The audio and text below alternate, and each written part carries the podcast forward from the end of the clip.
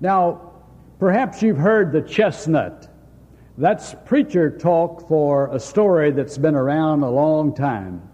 The chestnut about the preacher preaching one Sunday in a small church on the subject of the sinless Savior. Each time he made the statement, there has only been one perfect man in the history of the world, namely Jesus of Nazareth. Each time he said that, a man in his congregation vigorously shook his head no.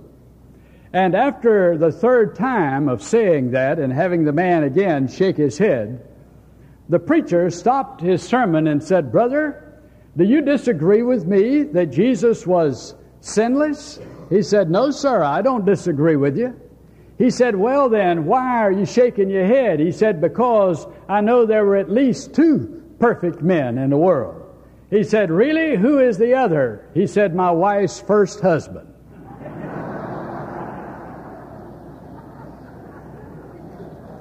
now, you've heard that story, I'm sure, and you know that there are people who are might near perfect.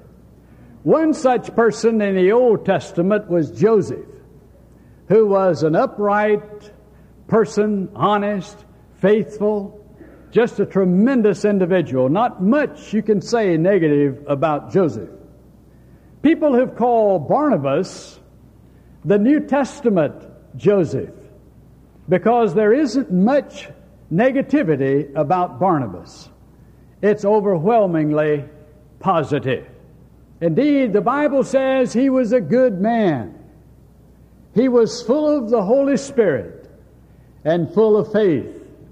When you're full of faith, you're full of the Holy Spirit.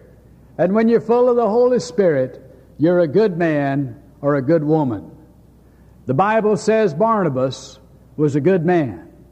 He makes his appearance here in the fourth chapter of the Acts of the Apostles. We learn that he is a native of Cyprus.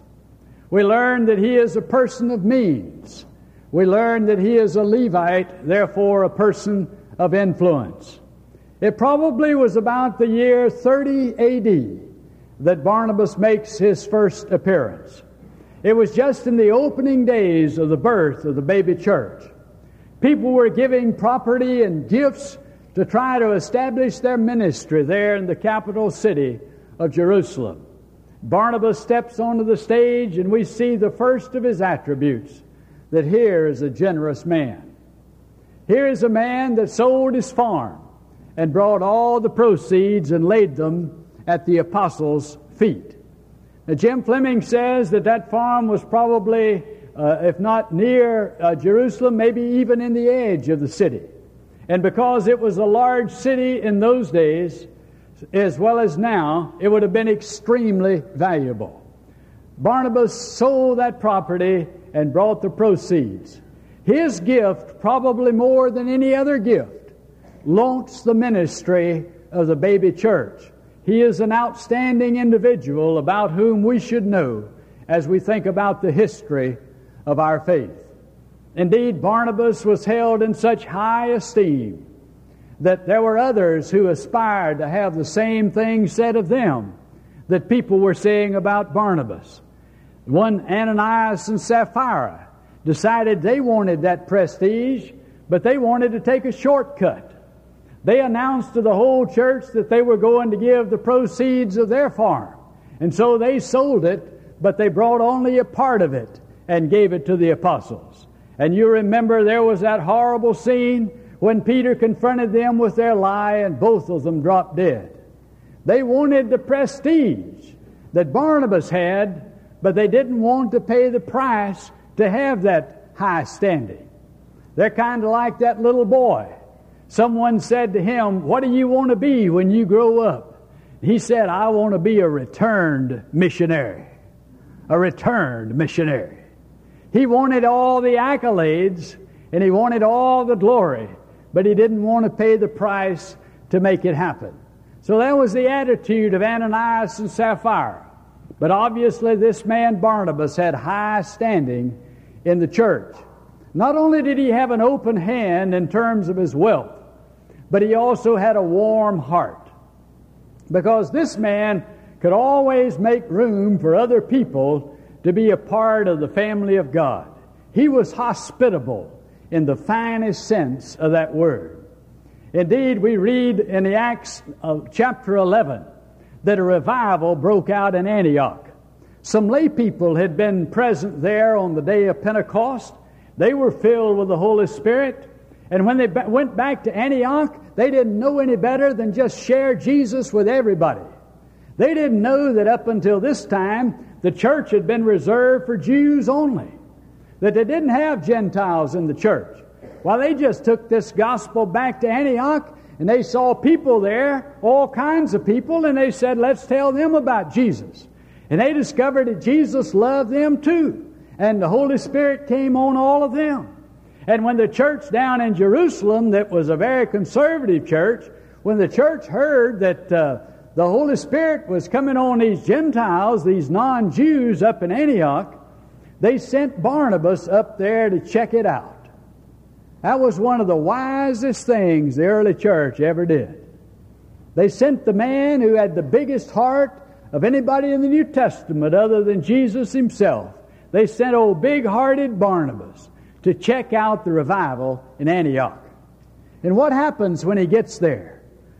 The Bible says uh, Barnabas saw the grace of God at work in these people. He just saw grace. And he rejoiced. And he rejoiced in what God was doing in the lives of those people. And he began to rejoice. And the Bible says a large company of people were added to the number of disciples in that place. I, I tell you, they sent the right one when they sent Barnabas. He didn't bring any cold water. He didn't put any clamps on the revival. He just accelerated the revival. I remember when I was a boy how it was trying to build a fire. We had to take turns at our house uh, building the fire early in the mornings. Didn't have anything but a fireplace for warmth. And when you have one of those frosty mornings and you're standing on the brick of the hearth trying to get those splinters started, and all you have are those flour sack pajamas Mama used to make for us. You feel like you're going to freeze to death. I remember thinking so many times if I could just throw a little kerosene on here and speed this up. And, and there were people who were permitted to do that. They could pour kerosene on there. Kerosene doesn't burn that uh, fast. But always, invariably, somewhere in our neighborhood every winter, Someone, instead of throwing kerosene on the fire, they would throw gasoline on the fire. And it always made the local papers because it went boom. And they were burned, if not their entire house. There was always a huge explosion. Gasoline on an open flame is not what anybody wants.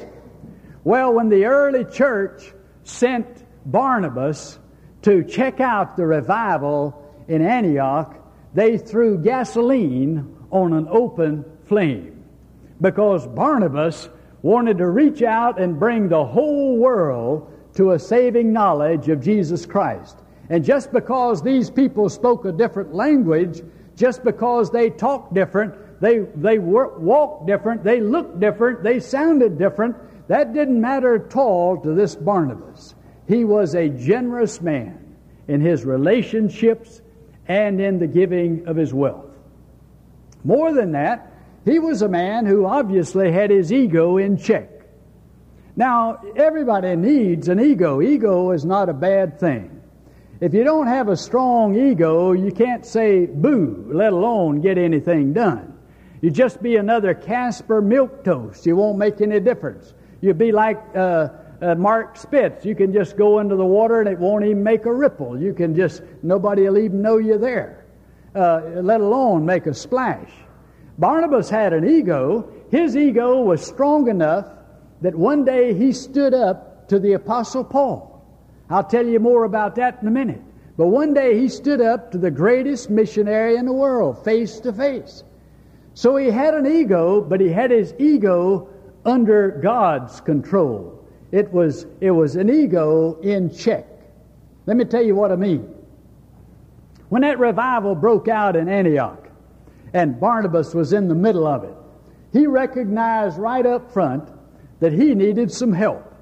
That he was, he was not capable of giving real leadership to that revival. You see, don't think about Antioch as a small town. Antioch was a huge city. It was the third largest city in the whole Roman Empire. Only Rome and Alexandria were larger. So here's a huge city, and it's noted for its high educational level. Lots of PhDs in Antioch. Highly sophisticated culture. I've seen some of the mosaics that came out of homes built during this time, and they are exquisite. Antioch was a well established cultural center.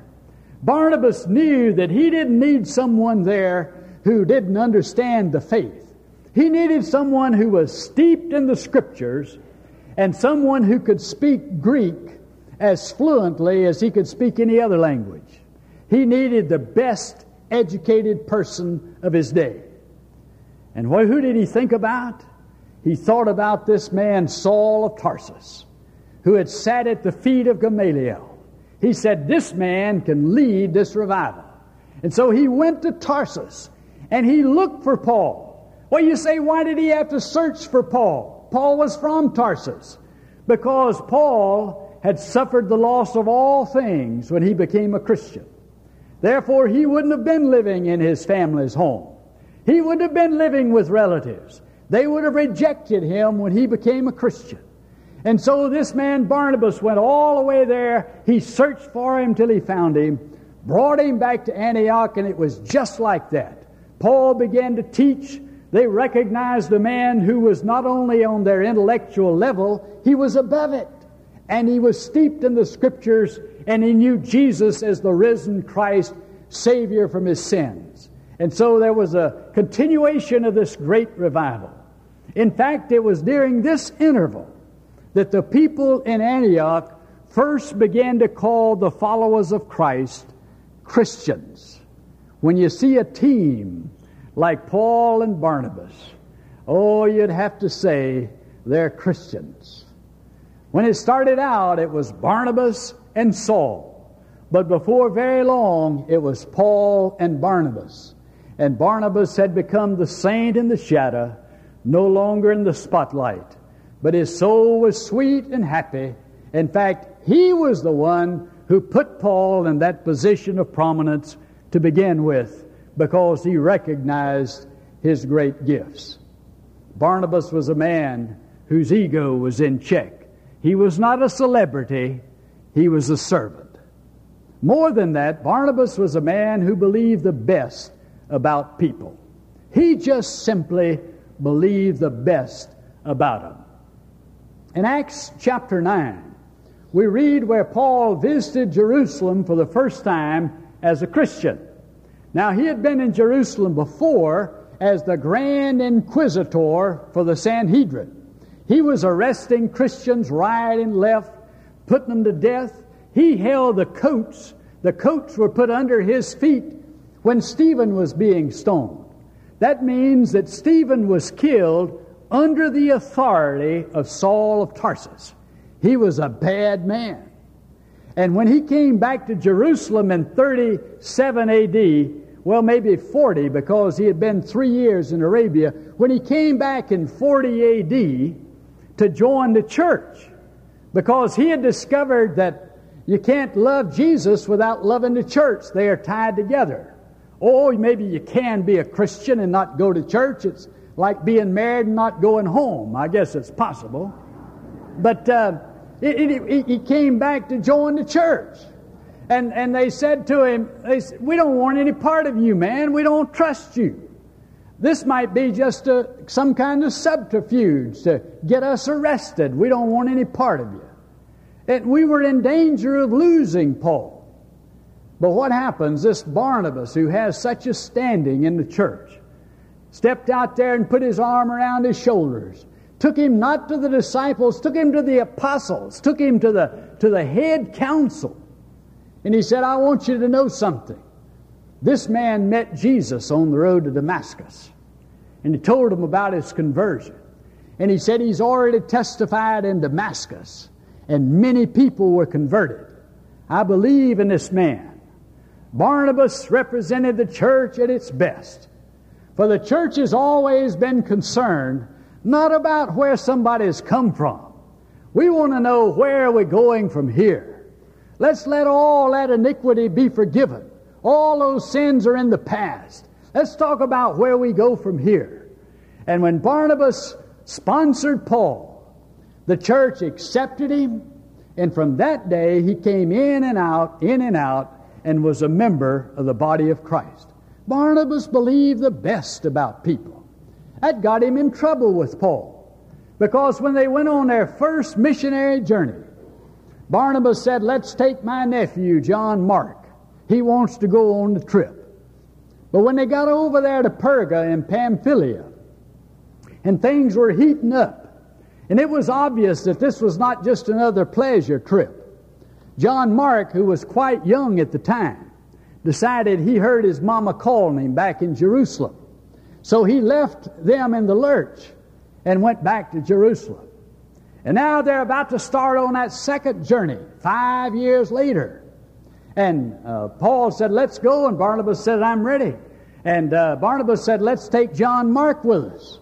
Paul said, Uh uh-uh, uh, no way. Said, Did it to me once, shame on him. Do it to me twice, shame on me. I ain't taking it. And so the Bible says there was a sharp contention between them. One scholar says that Luke didn't spell that out because Luke was such a devotee to St. Paul that he just didn't want to show St. Paul in the wrong. And so he just said a sharp contention between them. In reality, both of them had a point. Paul didn't want to trust something as important as the Christian mission to someone who was immature and inexperienced. And yet, Barnabas, on the other hand, he, he knew that John Mark had grown, and he thought everybody deserves a second chance. And so there was a sharp contention, and they divided their ministries. Barnabas took Mark and went in one direction, and Paul took Silas and went in another direction. But it wasn't the end of their friendship. See, Barnabas was too Christ like for Paul to let him go.